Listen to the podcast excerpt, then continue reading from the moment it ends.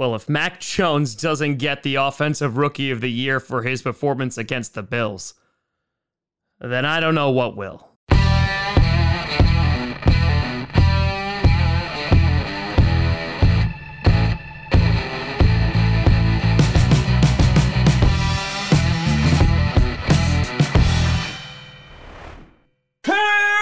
Posse Packer Nation.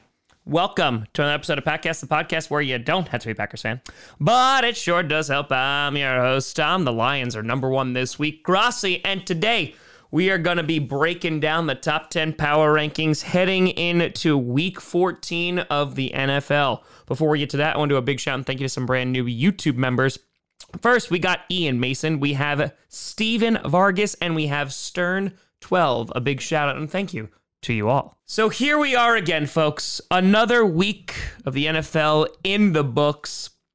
This week, week 14, being the final of the bye weeks. And of course, the Patriots had the final bye week just so they could be well rested for their playoff run.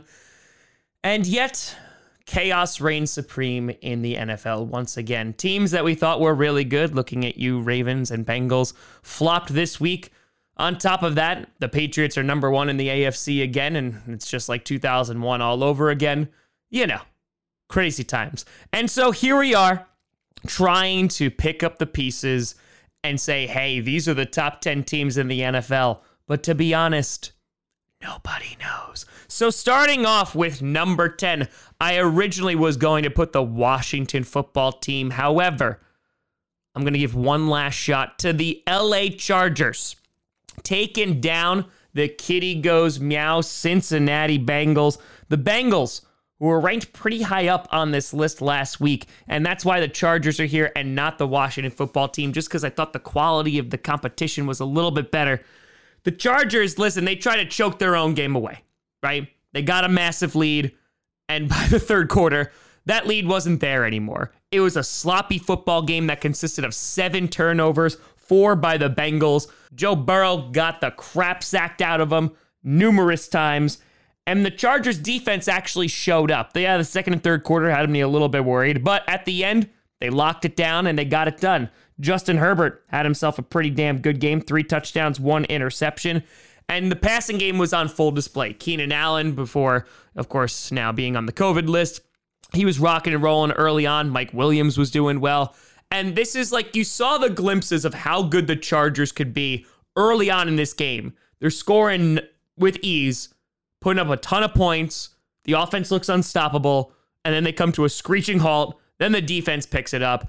And if only they could just put this together, the LA Chargers would be a very good football team.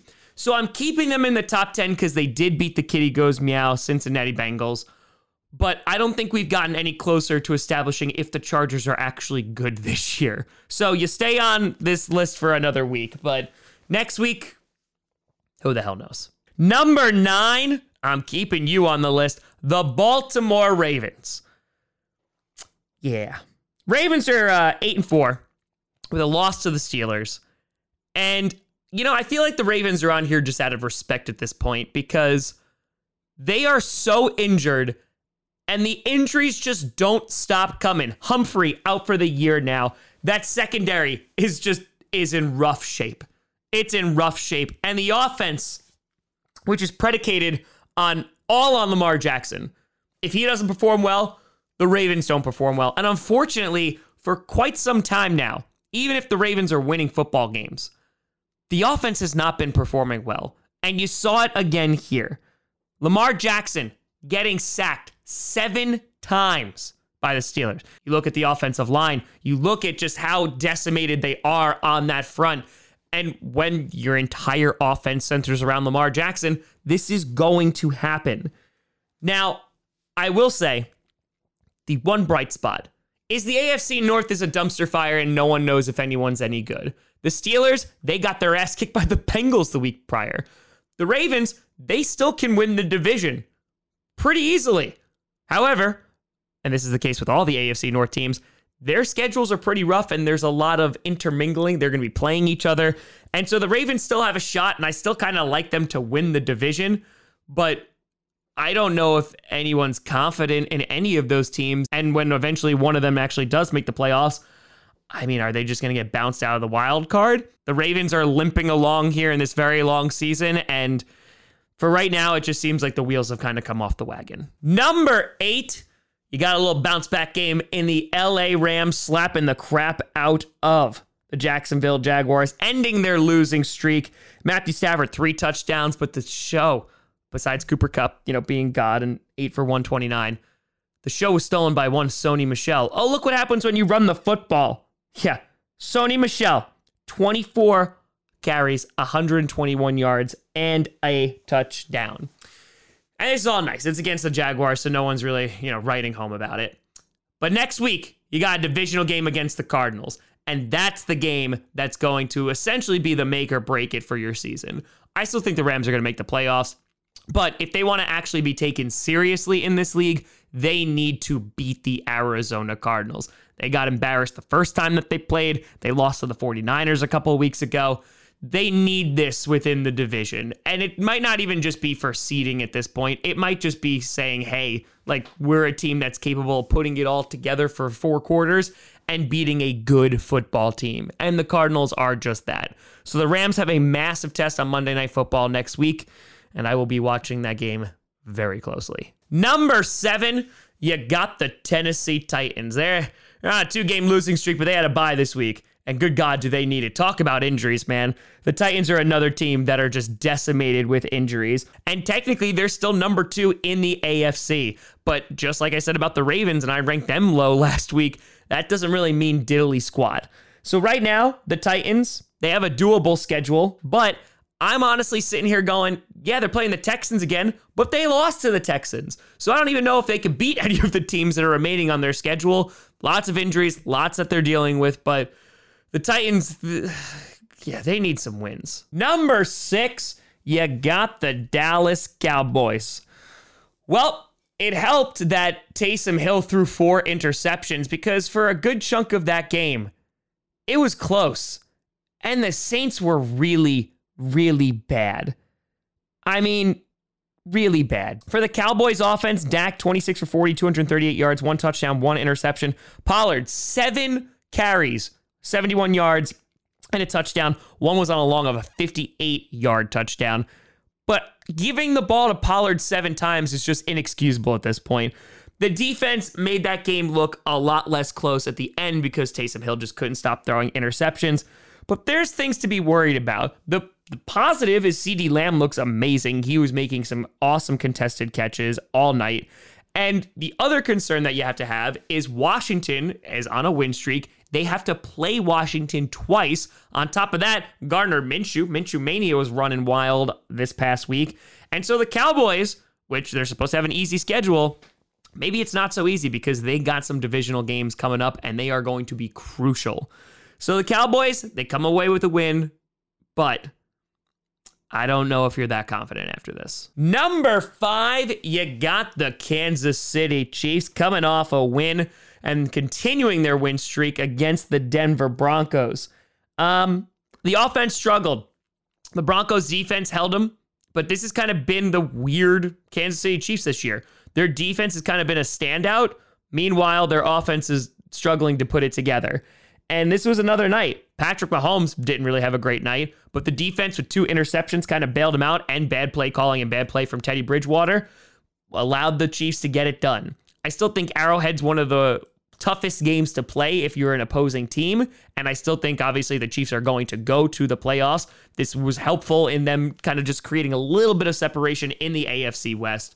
But the Chiefs, man, I think that just goes along with the tradition and, uh, I guess, pattern that's been the NFL this year is that who knows if any of these teams are good? Because I just listed a number of teams in the top 10 and I think every single one of them are beatable. Number four, you got the Tampa Bay Buccaneers. And I know that the end score showed that it wasn't really close, but this was a close game for three quarters. At half, it was a 2017 lead. And if it wasn't for the Falcons' complete ineptitude, they actually could have won this game a couple of times. Brady, four touchdowns, threw it 51 times, had himself a pick six. Godwin having himself a day, 15 for 143 yards. Mike Evans, a yard shy of 100 yards. Gronk, two touchdowns on four catches and 58 yards total. And the Buccaneers, they they flex how good they can be on offense. And I know Antonio Brown is still out. Gronk really helps out that team. And the defense, for the most part, can be really good.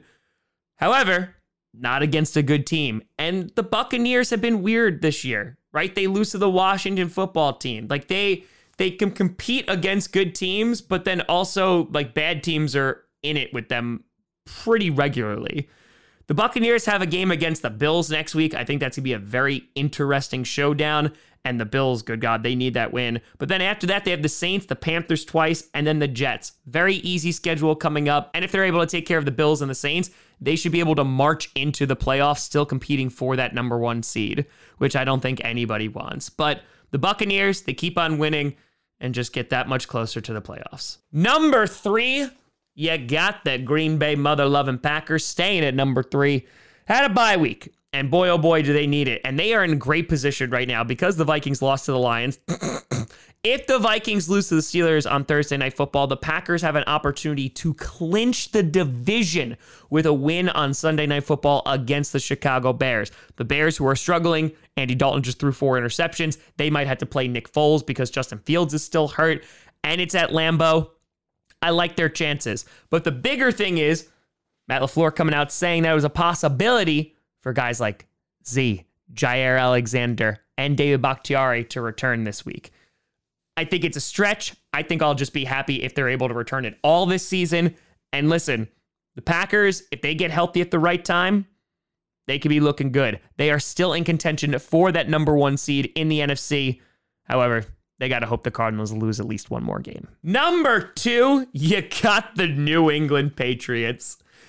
Oh, what the hell was that game? I'm recording this at one o'clock in the morning and I still don't know what I watched. Mac Jones, two for three, 19 yards. Mm-hmm. The entire first half, he threw one pass. One pass. And uh, if you couldn't tell, they still won the game. And two, all they did was run the ball. 46 rushing attempts, 222 yards against the Bills, and the Bills had absolutely no answer for it. Their defense was suffocating. Plus, the Bills' offense was confusing at times. They were just like, we're going to run the ball, even though we can't run the ball. Oh, Josh Allen can run the ball? Let's not really do that again. Yeah, the Bills did not look good. But listen, I know this is not going to convert any Mac Jones haters, but the guy literally just had to throw the ball three times and his team was still successful. Belichick came in with a game plan, and it was run first, which they have been doing, and play smash mouth defense, which they did. And that has been their bread and butter. And right now, they have the longest win streak in the NFL. And on top of that, they're the number one seed in the entire AFC. The Patriots, yeah, they're back. And while Mac Jones is not lighting it up or anything like that, they proved that they can still beat playoff contending teams with just three throws. And finally, remaining in the top spot, you got the Arizona Cardinals. Kyler Murray returning had two passing touchdowns, two rushing touchdowns. Only had to throw the ball 15 times, which is five times more than Mac Jones threw the ball. But it was looking pretty good. On top of that, James Conner had himself a real nice day. DeAndre Hopkins coming back. And listen, it's 21 7 after the first half. There was times you thought maybe the Bears could come back, but they didn't. And a lot of that's going to come down to the fact that Andy Dalton threw four interceptions. So the defense got three sacks, got four picks, and they beat up on the Chicago Bears, who are very injured right now. 10 and 2, they hold the highest record in the entire NFL. They have a big divisional game against the Rams next week, which will go a long way to clinching that division. And their destiny is in their hands. They win out, they get that number one seed. So please lose. But let me know what you think down in the comments below. How do you feel about these rankings this week? Do you think Washington should be in there? You think the Bills should still be hanging around? Let me know. You know, tell me at TomGrossiComedy.com or at TomGrossiComedy on all social media. See down below. Check out Patcast on SoundCloud, iTunes, Google Play Music, Spotify, and of course YouTube. And a big shout and thank you to all the patrons over at Patreon.com slash TomGrossiComedy and the YouTube members. But thank you so much for watching. I'm Tom Grossi.